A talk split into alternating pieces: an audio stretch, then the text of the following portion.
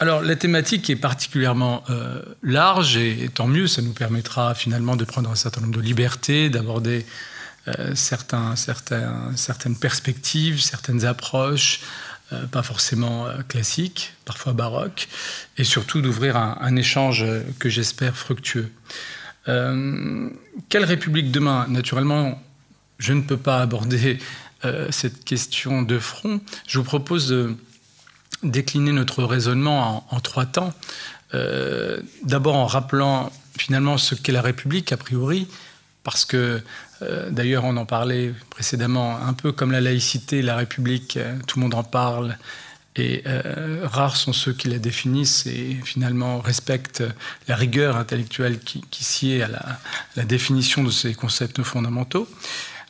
donc qu'est-ce que la République dans un premier temps? Deuxième, deuxième temps, quel est l'état de la République aujourd'hui, euh, ce qui euh, ouvrira forcément et plus facilement euh, la perspective qui est la nôtre, à savoir quelle République, dans un troisième temps, pour demain. Qu'est-ce que la République?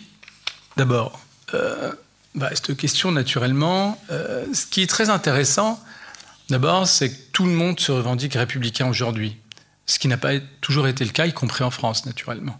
Euh, vous le savez mieux que moi, notre histoire politique, y compris après 1789, euh, a été jalonnée, caractérisée par une confrontation très dure entre monarchistes et républicains, dont finalement le dernier mot qui est revenu aux républicains, ce dernier mot, il, a été, s'est exprimé qu'à la fin du 19e siècle, début du 20e siècle, disons fin du 19e siècle avec la démission du président MacMahon. Bref, tout le monde n'était pas républicain, y compris en République. Et la Révolution française n'avait pas tranché la question de la République de manière définitive. Aujourd'hui, c'est la situation vraiment inverse, où tout le monde est républicain, euh, et c'est même une condition sine qua non pour exister politiquement, pour exister dans le débat public et dans euh, notre République démocratique. Euh, y compris, je dirais, lorsqu'on est d'extrême droite. Et je le souligne pourquoi Non pas pour stigmatiser ce courant en particulier, parce que, euh, au contraire, je dirais, parce que l'extrême droite n'était pas historiquement acquise à l'idée républicaine, si on remonte notamment à Charles Maurras, à certains de ses penseurs, penseurs fondamentaux.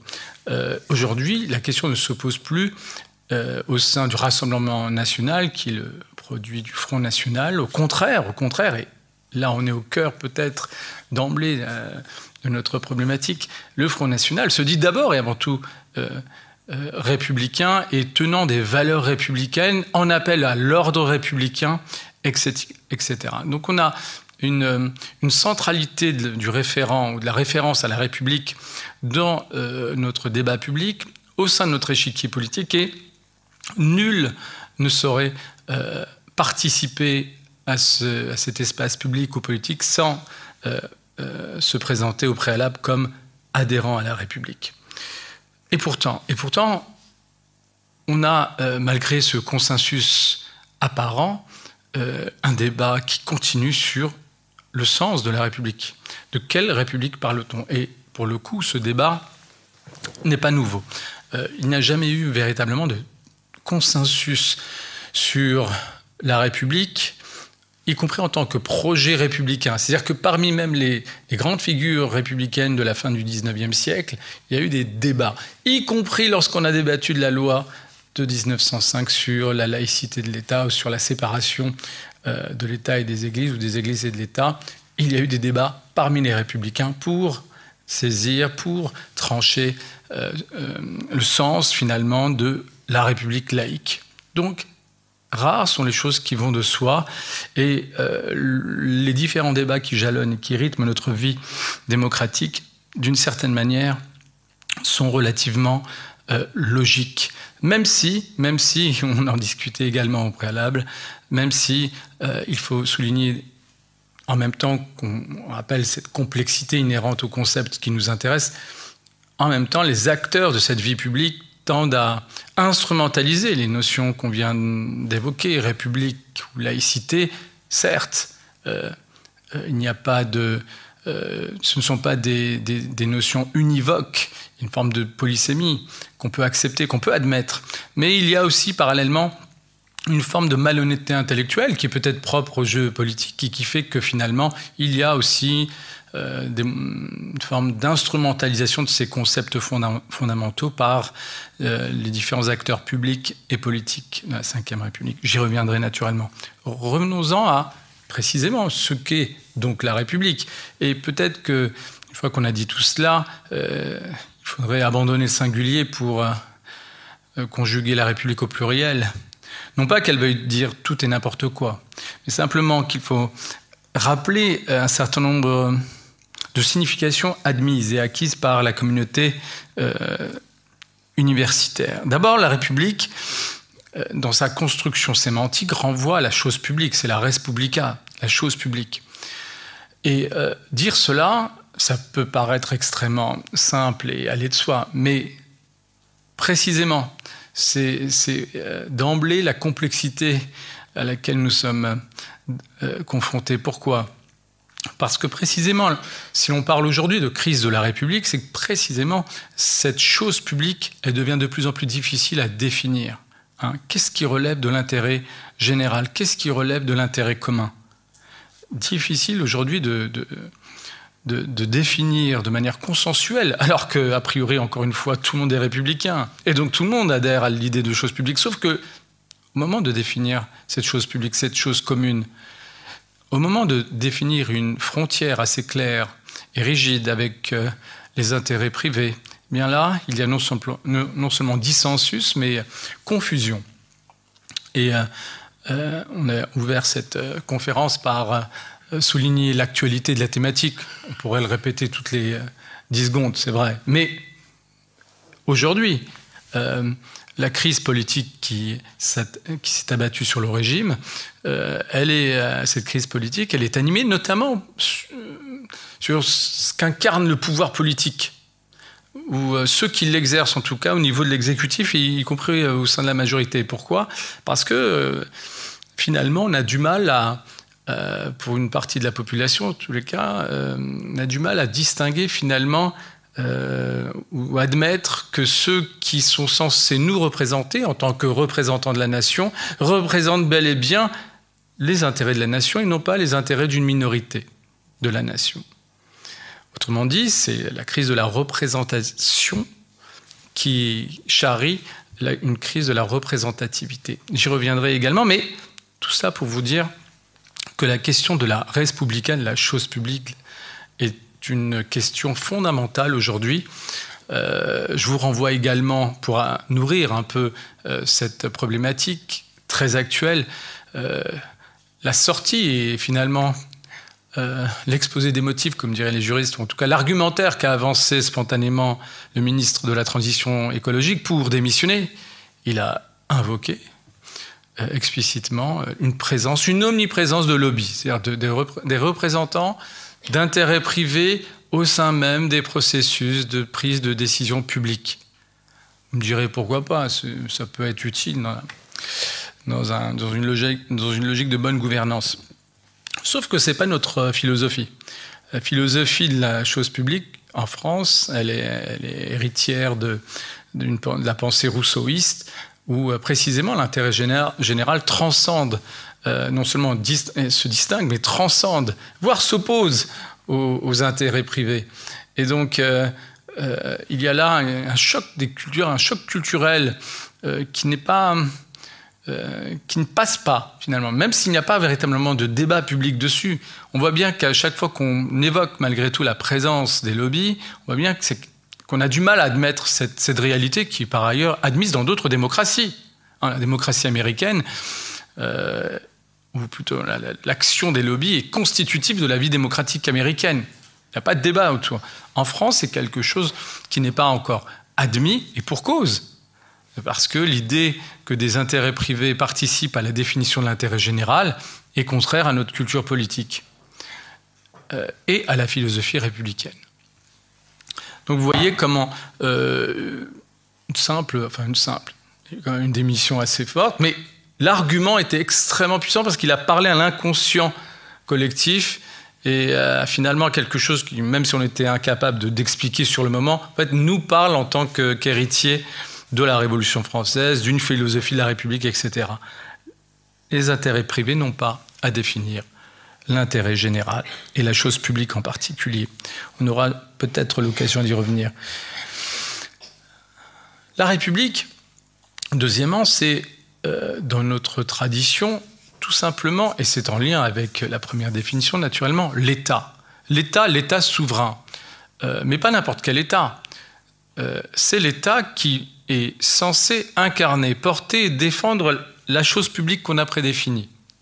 Hein. Ce n'est pas un État qui, euh, précisément, aurait à poursuivre euh, une politique économique qui serait fondée sur une, théorie du ruissellement, c'est-à-dire compter sur une minorité pour garantir l'intérêt de tous. Ça aussi, ça explique une, difficulté à admettre euh, certains raisonnements, y compris d'ordre économique. L'État, en France, précisément, a un statut à la fois historique, et symbolique à part, y compris au sein des communautés des États occidentaux. Historiquement, il est à part parce que notre État s'est construit euh, à travers un, pouvoir centralisé et euh, un État centralisé qui a en réalité construit la nation et non pas l'inverse, comme aux États-Unis par exemple.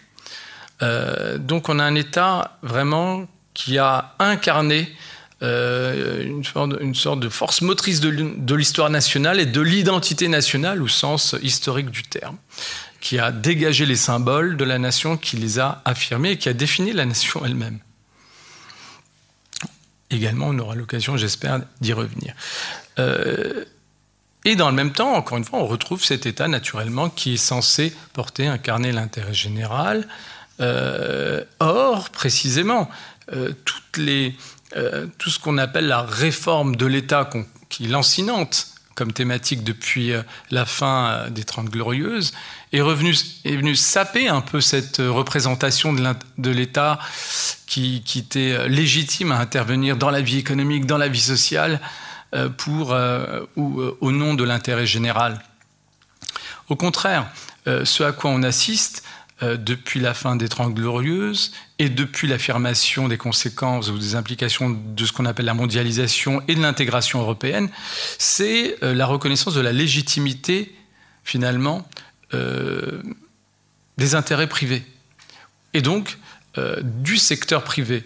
Il y a une forme d'extension du périmètre de, des secteurs privatisés dans la vie économique et sociale ce qui signifie à contrario que la légitimité de, de l'intervention de l'État dans l'économie, elle, est contestée de plus en plus.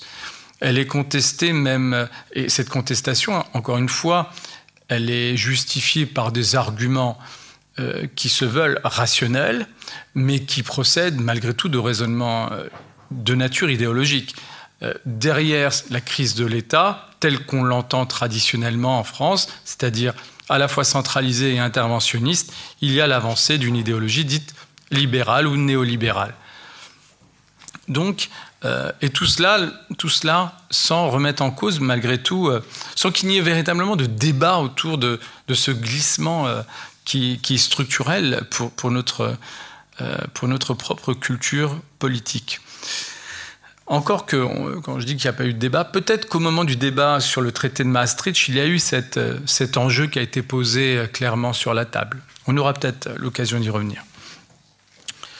Troisième signification euh, de la République, relativement admise, c'est peut-être celle qui fait le plus consensus et à laquelle on, pense spontanément, c'est la République comme forme de gouvernement. la République, c'est une forme de dévolution du pouvoir qui s'oppose à la monarchie. Donc c'est l'exclusion du principe euh, de l'hérédité comme mode de dévolution du pouvoir. Et en cela, euh, la République, comme définie ainsi, rejoint le, principe démocratique, ou en tout cas, il, tend à l'inclure. Ce qui alors les deux notions ne s'assimilent pas, mais pour le coup, dans l'histoire, dans notre histoire nationale, ce qui est intéressant, c'est qu'il y a une construction réciproque de la démocratie et de la République plus la République a avancé, plus notre régime s'est démocratisé. C'est pour ça qu'il y a une relation intime qui s'est nouée entre République et démocratie en France, même si les deux concepts, les deux principes ne se confondent pas. Et d'ailleurs, on aura peut-être également, aura l'occasion d'y revenir, puisque cette distinction, certains aiment à la souligner pour faire prévaloir ou bien la République ou bien la démocratie. On y reviendra peut-être. Mais en tous les cas, c'est un élément très important parce que euh, les éléments de crise sur lesquels je vais revenir de la République sont nourris aussi par la crise de notre système démocratique. Euh, enfin, dernière définition relativement admise de la République, et qui là, pour le coup, euh, est la définition qui nous caractérise le plus, je dirais, en France, parce que c'est là où finalement une définition, non pas franco-française, mais qui nous, qui nous parle le plus et qui parle plus à notre imaginaire au regard de notre histoire, à savoir que la République, c'est pas simplement un mode d'exercice du pouvoir, euh, c'est surtout euh, un système de valeurs. Un système de valeurs euh, qui est hérité finalement d'un acte de rupture, d'un acte historique fondamental qui est la Révolution française et qui s'est traduit, réalisé progressivement dans notre histoire, mais euh, dont, euh, dont, finalement le tournant historique se cristallise autour de la fin du 19e siècle, début du 20e siècle, même si, à titre personnel, j'adhère pas au fantasme de, de l'âge d'or de la République qui sera incarné par la Troisième République.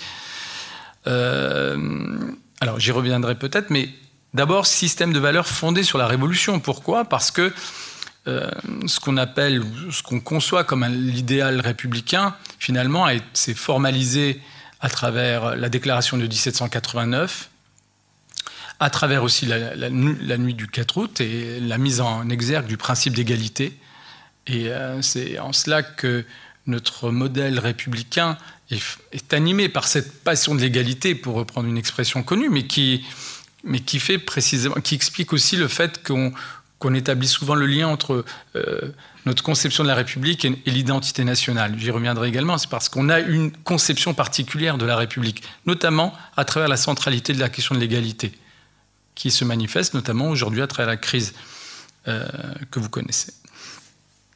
Donc, un système euh, de valeurs qui s'est formalisé, manifesté, formalisé, consacré avec la Révolution de 1789, qui a été porté par les grandes figures de la Troisième République, et qui s'est, grâce auquel finalement un autre élément a été ajouté en sus ou en plus de, ceux qui ont été formalisés dans la déclaration de 1789. Je pense au principe de laïcité, principe qui n'a pas, euh, qui, n'a pas été nommé en tant que tel dans la loi de 1905, comme vous le savez, mais euh, qui était, euh, était sous-tendu et, dont la philosophie, l'esprit a été consacré par, la loi de séparation des églises et de l'État. Et en cela, cette, cette, loi a un statut particulier en ce sens où elle semble parachever finalement le système de valeurs dont je vous ai parlé, qui était né en 1789 à travers la Déclaration des droits de l'homme et du citoyen, qui a consacré à l'époque déjà les libertés de conscience et de religion, mais qui n'est pas allé jusqu'au bout de, son raisonnement, d'une certaine manière, en consacrant la neutralité religieuse de l'État. Euh, il y a bien eu un décret en 1795 de séparation des églises et de l'État, mais lui-même n'était pas euh, effectif. Et donc il a fallu euh, attendre. Et ça, c'est très intéressant parce que ça permet de saisir en quoi la révolution était un acte fondateur, mais pas un acte qui permettait de conclure ce qui était né en 1789. Euh, je veux dire par là que d'une certaine manière, on pourrait considérer que la loi de 1905 est, fille de la Révolution.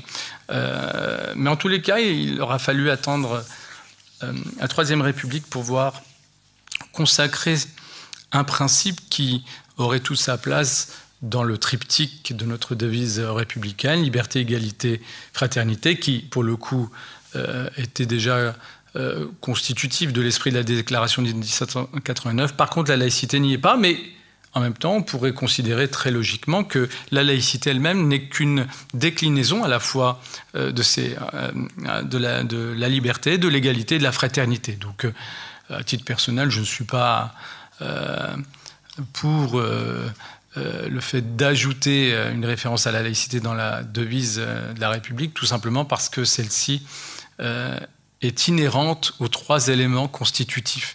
Il, n'y aurait pas à distinguer l'égalité de la laïcité.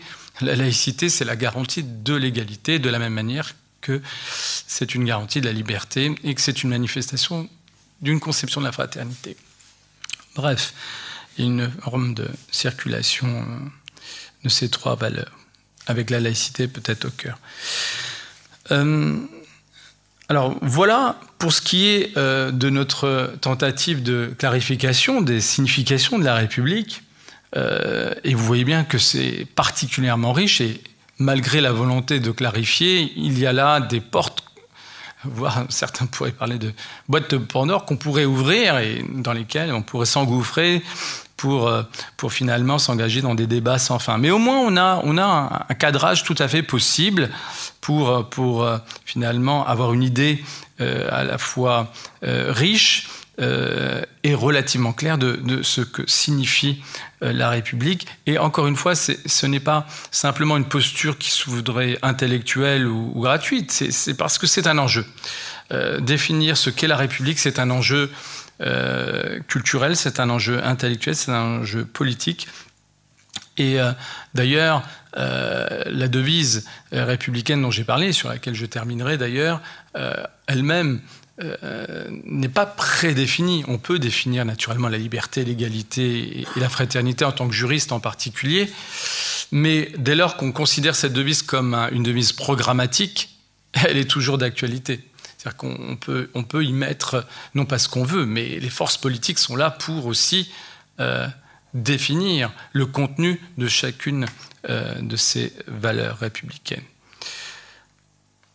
Ceci étant dit, euh, et c'est le deuxième point de notre raisonnement, la République n'est pas seulement un objet conceptuel, pas seulement un mot, c'est aussi une chose, une chose vivante, euh, cette chose vivante, c'est celle au sein de laquelle on vit, tout simplement. Aujourd'hui, c'est la République vivante, la République d'aujourd'hui. Et euh, incontestablement, c'est une République en crise. Elle est en crise parce que, tout simplement, on pourrait euh, reprendre la déclinaison de nos définitions et, questionner les différentes définitions qu'on a mises en avant pour bien pour souligner combien la confusion euh, est nourrie pour chacun de ces éléments ou que euh, certains de ces éléments sont confrontés à des formes d'impasse ou d'aporie. Euh, je vais essayer d'expliciter ce propos à travers l'identification des crises qui font la crise de la République. D'abord, on a une crise de l'État républicain. L'État républicain, c'est un État-nation souverain. Or, euh, cet État-nation souverain euh, s'inscrit aujourd'hui dans un environnement qu'on dit globalisé. Et la globalisation, c'est pas simplement un mot. La globalisation, c'est la remise en cause du pouvoir politique national. C'est-à-dire le fait que euh, la souveraineté nationale, la souveraineté des États puisse s'exercer dans le cadre d'un État-nation. Et ce glissement-là, d'une certaine manière, bah, il n'a pas été acté par les peuples, qui sont censés être les souverains. Hein. C'est quelque chose qui a été accompagné par les États via ce qu'on appelle des traités de libéralisation, de circulation des personnes, de circulation des capitaux, de circulation des, des produits. Mais ça a été fait de manière à la fois subreptice, relativement peu transparente, et donc euh, avec un sentiment in fine, c'est-à-dire au terme d'un certain processus, on pourrait dire aujourd'hui, on pourrait dire en, 92 à Maastricht, euh, au moment de Maastricht, au moment où on a pu débattre de ce qui se passait, eh bien euh, les peuples et le peuple français en particulier, a eu la sensation de voir son destin lui échapper et donc ne plus être souverain, tout simplement la capacité de décider pour soi. Euh, à partir du moment où on est dans un État qui reconnaît finalement les limites de son exercice, de, son propre pouvoir, le, fait que son pouvoir soit contraint, non pas qu'il est, on ne lui demande pas d'être omniscient et omnipotent, mais qui puisse au moins, euh, non pas changer la vie non plus pour reprendre un slogan qu'on connaît, mais au moins qui puisse agir sur le réel. Et que, au contraire, finalement, les élites euh, étatiques, qu'elles soient, qu'elles relèvent de la haute fonction publique ou, de la classe politique, et comme puissent avoir comme postulat que finalement leur propre pouvoir est contraint et limité, eh bien c'est un, euh, un postulat qui vient saper précisément l'idée euh, d'un État qui puisse finalement euh, définir le destin d'une nation comme euh, finalement la manière dont a été admise l'idée à la fois de nation et d'État dans notre, dans notre culture politique. Puisque en France, comme on dit, l'État n'est rien d'autre que la personnification juridique de la nation. C'est-à-dire qu'il c'est l'institution, une forme de matérialisation institutionnelle de la nation. Et donc à partir de là, euh, euh, le fait qu'il ne puisse plus euh, assumer un destin commun dans un, environnement qu'il reconnaît comme lui échappant, eh bien, ça sa propre légitimité. C'est lui qui s'affaiblit. C'est la croyance dans sa faculté à agir qui est remise en cause. Donc c'est une crise de l'État, mais la crise de l'État, c'est la crise de l'État républicain. Et, et, cette crise de l'État républicain est d'autant plus forte qu'encore une fois, euh, cette globalisation tend à, euh, jouer dans, l'intérêt ou dans le sens d'intérêts privés, encore une fois. Et ce sont ces intérêts privés qui, finalement, euh, continuent à étendre leur périmètre, qui continuent à faire accepter le fait que leur action est tout aussi légitime, voire plus que l'action publique, qu'elle soit incarnée par l'État ou par d'autres personnes publiques, collectivités territoriales, ce que vous voudrez. Et donc c'est cette remise en cause d'une certaine représentation des choses qui finalement sape la légitimité même de l'État. Euh, ensuite, cette crise de la République, c'est aussi la crise euh, d'un modèle économique et social dans la mesure, dans la mesure où notre État euh, s'est construit au moins à partir de la deuxième moitié du XXe siècle sur la, sur la base du modèle de l'État-providence, donc d'un État légitime à intervenir sur le plan économique et social, etc. Mais avec la fin de la, de la forte croissance euh, des Trente Glorieuses, euh, c'est finalement la promesse républicaine d'égalité, d'égalité euh, qui, a été, euh, qui a été remise en cause. Et donc tout cela n'est pas tout à fait nouveau. On en parle aujourd'hui en des termes rénovés, mais finalement le tournant ne date pas d'aujourd'hui. Le fait que l'État ne puisse plus garantir une forme de justice sociale, c'est finalement non pas un abandon, mais en tout cas c'est un fait qui a été relativement acté euh, à partir de la fin des années 70, à partir du moment où on a abandonné un modèle étatique, celui de l'État-providence. Euh, troisième source de la crise de la République, euh, une crise de nature démocratique, où précisément ceux qui sont censés incarner la République, ceux qui sont censés parler en son nom et agir en son nom, euh, voient leur propre légitimité remise en cause. Le principe de représentation, le principe représentatif, celui sur lequel est fondée notre République démocratique, hein, euh, est particulièrement affecté. Euh, alors, rappelons en deux mots que d'après la Constitution de la Ve République, on a fait un, mixte entre la conception de Montesquieu et la conception de Rousseau de, la souveraineté. À savoir que finalement, d'un côté, on a admis un principe qui est celui de la représentation, autrement dit, le peuple délègue son pouvoir souverain à des représentants, mais que dans le même temps, malgré tout, la possibilité de recourir au référendum et donc à la démocratie directe est euh, reconnue, est admise dans son principe. Dans son principe, c'est possible, mais bon, la pratique est tout autre. Quoi qu'il en soit, euh, le problème, c'est que euh, notre système démocratique repose sur le principe représentatif. Or, celui-ci euh, est, est sapé par finalement un phénomène extrêmement fort qui est celui de la défiance. La défiance. C'est-à-dire qu'il y, y, a une rupture de confiance entre les citoyens et ceux qui sont censés agir en leur nom, parler en leur nom, etc. Une rupture de confiance. Or, pour reprendre une expression, une formule de Jean Jaurès, la République, ce n'est rien d'autre qu'un acte de confiance. C'est un contrat de confiance. Hein. Quand vous avez plus confiance entre les, citoyens et les gouvernants, entre les gouvernés et les gouvernants, vous, euh, fragilisez la base du système dans son ensemble. Hein. Et c'est en cela qu'on comprend également la profondeur de la crise actuelle telle qu'elle se manifeste, mais qui n'est pas nouvelle, encore une fois. Elle n'est pas nouvelle et elle s'inscrit dans une forme dynamique régressive qu'on peut remonter à la fin des années 70. Et là, pour le coup, on retombe sur un élément de nature rationnelle qui est la crise économique euh, avec le chômage de masse, la montée en puissance de la précarité, etc. Tout cela a sapé finalement la confiance dans le politique, dans le son rapport à, à l'économie, et donc dans le politique comme euh, capacité à agir.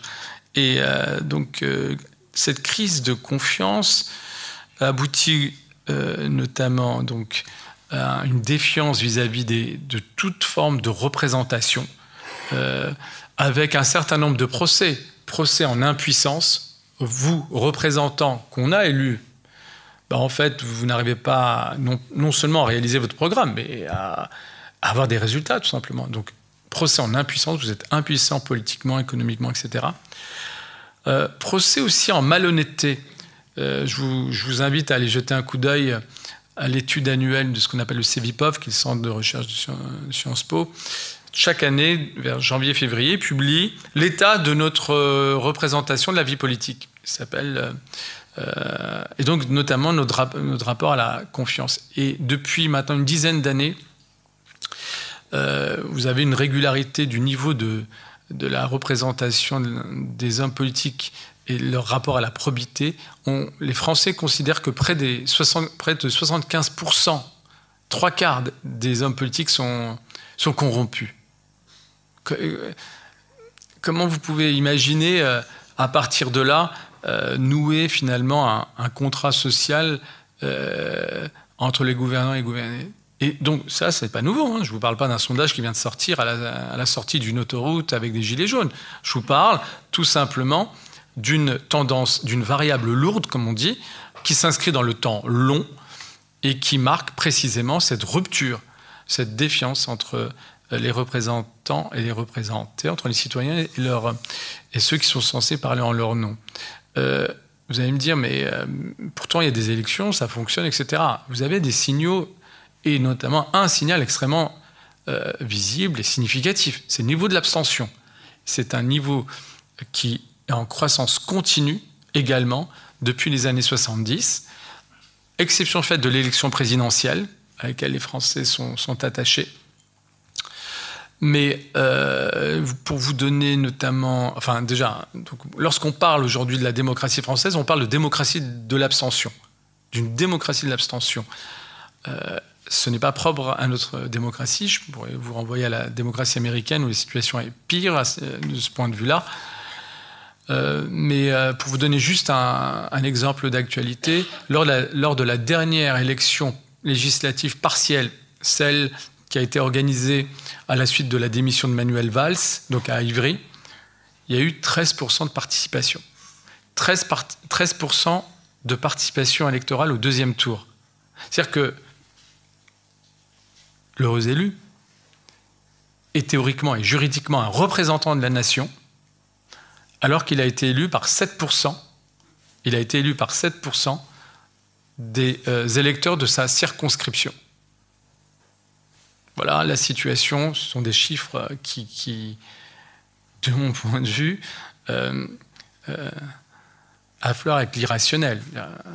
Euh, déjà, sur, sur, le principe même, le principe de la représentation est une fiction. Mais ça, on l'a admis. On sait bien que ce n'est pas parce qu'on a été élu par une portion de la population dans un territoire donné. oui, forcément, c'est une fiction de considérer qu'on représente la nation. Mais on l'a admis c'est le principe représentatif et on a exclu euh, le principe du mandat impératif qu'avait défendu Rousseau. Mais pour que ça fonctionne, malgré tout, pour admettre, pour accepter cette fiction juridique, il faut quand même une forme de substance et de matérialité. Il faut un ancrage, il faut un minimum de représentativité. Et cette question de la représentativité, c'est elle qui a, ou le défaut de représentativité, c'est elle qui a permis notamment de mettre en avant le principe de parité, homme-femme, et d'améliorer un tant soit peu la situation, ou de souligner finalement que telle ou telle assemblée, nationale ou Sénat, n'était pas vraiment représentative du corps social ou du corps électoral lui-même. Voyez mais euh, là, pour le coup, et, euh, ça atteint un certain niveau. Et j'en profite pour souligner que cette question également est l'une des clés d'analyse de la crise actuelle. Ceux les citoyens qui sont mobilisés euh, refusent le principe de représentation, y compris au sein de leur propre groupe. Ils ne veulent pas être représentés, ils ne veulent plus entendre parler de ce principe.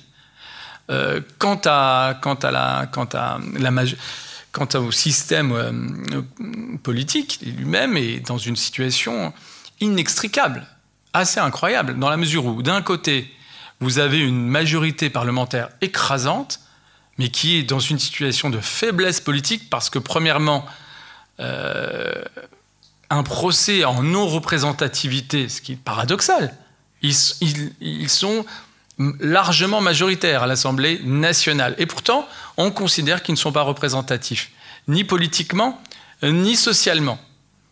Vous ne représentez pas, vous, êtes issu euh, des classes supérieures, etc. Un procès en représentativité qui sape donc euh, le système dans son ensemble. Euh, et puis l'autre facette de la crise politique, qui est liée également au principe de la représentation, c'est qu'on a d'un côté un système de la Ve République qui est, qui concentré sur la personne du président de la République, qui concentre l'essentiel des pouvoirs, mais qui dans le même temps est irresponsable politiquement. C'est-à-dire qu'on ne peut pas le mettre en cause politiquement. Ce qui fait que dès lors qu'il y a une crise politique qui le concerne lui en particulier, on est tout de suite dans une impasse. Très vite, et euh, ça prend précisément une proportion euh, particulière. Euh, alors, général de Gaulle, par exemple, avait conscience de cela, de cette contradiction, d'où son interprétation du régime. S'il y a crise et que je suis concerné au premier chef, je démissionne. Ce qu'il a fait. Il l'a toujours dit. À la veille, par exemple, de chaque référendum qu'il a lui-même organisé, il disait si le résultat est négatif, je démissionne. Ce qui était une manière aussi de de sortir de la crise qui, allait poindre. Euh, à partir du moment où l'hypothèse d'une démission est exclue, euh, on est tout de suite, je dis, dans une forme d'impasse institutionnelle et politique, et euh, d'autant plus forte qu'on est dans une forme de tension, de contradiction profonde entre le formalisme du régime, majorité écrasante à l'Assemblée, président extrêmement fort institutionnellement, et de l'autre, bah, une situation politique où l'un et l'autre sont particulièrement faibles. Voilà aussi donc l'autre source d'affaiblissement de notre République. Je voudrais terminer sur euh, une dimension plus euh, sociale. C'est-à-dire que c'est cette fois-ci le changement euh, de, notre corps social, sa mutation, qui interroge finalement un certain nombre euh, d'équilibres, notamment euh, par rapport au principe de la République une et indivisible, qui n'est pas pour le coup propre à la République, puisque la monarchie absolue avait déjà institué cette, idée d'unicité, ce qui avait participé notamment à la constitution de la nation. Pardon. Mais ce qui est intéressant, c'est que derrière l'idée d'unité, il faut rappeler quand même ce que ça signifie. Euh, principe de la République une et indivisible, ça, signifie d'abord et avant tout qu'on a une seule loi pour tous les citoyens, sur tout territoire. C'est ça que ça signifie d'abord et avant tout. D'accord? Ça ne veut pas dire qu'on est tous des clones. Hein. La République une et indivisible, c'est que lorsqu'une loi est adoptée, elle est applicable à l'égard de tous et sur tout le territoire. Il Il n'y a pas d'exception en fonction du statut de tel ou tel territoire ou de telle ou telle catégorie de personnes. Voilà, c'est la signification profonde. J'en profite pour apporter un petit bémol qui n'est pas très connu, mais cette signification, qui est une signification fondamentale, a quand même connaît désormais quand même quelques exceptions avec la Nouvelle-Calédonie et, avec la Polynésie française, où euh, sur ces territoires, il est possible maintenant pour ce qu'on appelle le Congrès, c'est-à-dire leur, propre assemblée, d'adopter des lois qui leur sont propres. Ce qui est, sans précédent dans notre histoire républicaine, exception faite des exceptions à la loi de 1905 pour l'Alsace et Moselle, bien sûr. Mais là, il ne s'agit pas d'appliquer un régime dérogatoire. Il s'agit de pouvoir euh, admettre dans notre propre état de droit l'adoption de lois qui ne seraient applicables que pour des portions de territoire de la République. Voilà. Je referme la parenthèse, mais c'est tellement exceptionnel que je me permets cette, petite mise en lumière. Mais c'est ça d'abord, hein, l'unité. Hein. La même loi. Hein, la loi, expression de la volonté générale, adoptée par le pouvoir souverain, etc., doit être euh, donc appliquée à tous, euh, sans distinction. Et quand je dis sans distinction, on revient peut-être à une signification qui vous parle un peu plus. Euh, la loi ne reconnaît pas de catégorie particulière à l'égard, enfin, qui serait fondée sur les origines ethniques, religieuses, sociales ou autres. D'accord?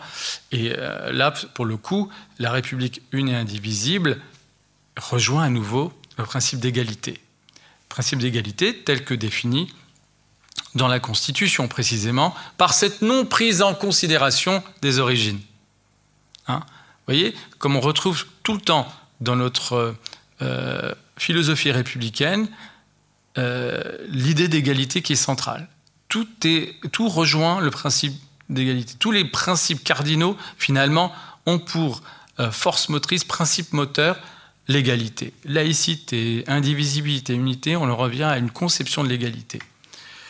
On reviendra peut-être sur la signification même de l'égalité, qui ne veut pas dire non plus qu'on est tous les mêmes. Hein, C'est pas ça l'égalité. Euh, mais quoi qu'il en soit, dans ce cadre unitaire, dans ce cadre unitaire qui est consacré par la Constitution et qui est le produit de notre histoire, euh, on a malgré tout une, société qui change pour le coup, qui est de plus en plus diverse, notamment sur le plan euh, des origines culturelles et des pratiques religieuses euh, du corps social. Hein. Donc on a apparemment pas forcément une contradiction, mais peut-être une source de tension entre un principe d'unité où la loi donc ne doit pas doit s'appliquer euh, à tous, quelle que soit euh, son identité, pour employer une, une, notion globante, et de l'autre, des identités individuelles de plus en plus diverses et qui se manifestent de plus en plus. voyez?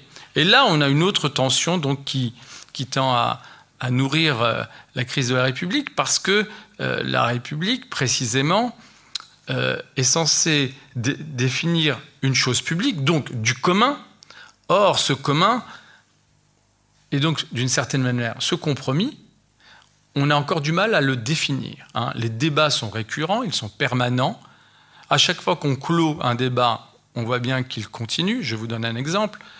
On en avait parlé juste avant, mais vous avez euh, la question du voile à l'école. La polémique, les tensions naissent à la fin des années 80 il y a une jurisprudence du Conseil d'État, des contentieux qui font que finalement le débat politique, lui, a perduré sans que les politiques n'aient voulu trancher. Et on a attendu 2004 pour que le législateur, finalement, pose un principe clair, c'est l'interdiction de principe du voile à l'école. Mais entre 89 ou 88, 89 à 2004, vous avez un débat qui a perduré. Et entre nous, la loi 2004 n'a pas pour autant clos le débat. La loi 2004 a posé un principe juridique clair, interdiction. Mais dans la vie publique, dans la vie politique, euh, la question de la laïcité et de son champ d'application dans la société perdure, comme vous le savez mieux que moi. On arrive à la conclusion sur la République de demain, euh, que je conçois précisément comme une République qui doit être, euh, qui doit apporter des solutions aux crises qu'on a soulignées, tout simplement, à partir notamment d'un renouveau de sa devise que je conçois non pas comme euh, une devise euh, sacrée qui serait inscrite dans le marbre, mais comme une devise programmatique précisément, c'est-à-dire qui mérite d'être euh, revivifiée, qui mérite d'être discutée pour précisément donner des solutions, offrir des solutions au temps présent ou au temps futur. En tous les cas, parler d'égalité de liberté et de fraternité, à la fois euh, en respectant euh, l'histoire dans laquelle s'inscrivent ces principes, mais tout en les appliquant au contexte nouveau qui est euh, celui non pas de la République, mais de la société française. Et, là, peut-être qu'il y a une différence à apporter et à accepter. C'est-à-dire que la République, si on l'entend comme finalement, si on la conçoit comme incarnée par l'État, ne se confond pas avec la société. Euh, la République doit garantir les libertés des citoyens, mais euh, elle n'a pas, pour autant à, imposer de manière systématique euh, sa, volonté. La liberté, elle s'applique aux individus. C'est eux également qui peuvent invoquer la liberté, leur liberté individuelle, contre la République. Hein? Pas dans une logique conflictuelle, tout simplement parce que euh, la République n'a pas à s'immiscer partout. C'est l'esprit de la loi de 1905 notamment. C'est une loi de séparation. Hein. C'est une loi de non-immixtion à la fois des églises dans les affaires de l'État et de l'État dans les affaires ecclésiastiques, dans les deux sens. Mais il faut garder à l'esprit cette relation, cette non-immixtion réciproque. Euh, voilà, je préfère m'arrêter parce que euh, je préfère échanger avec vous. Je vous remercie.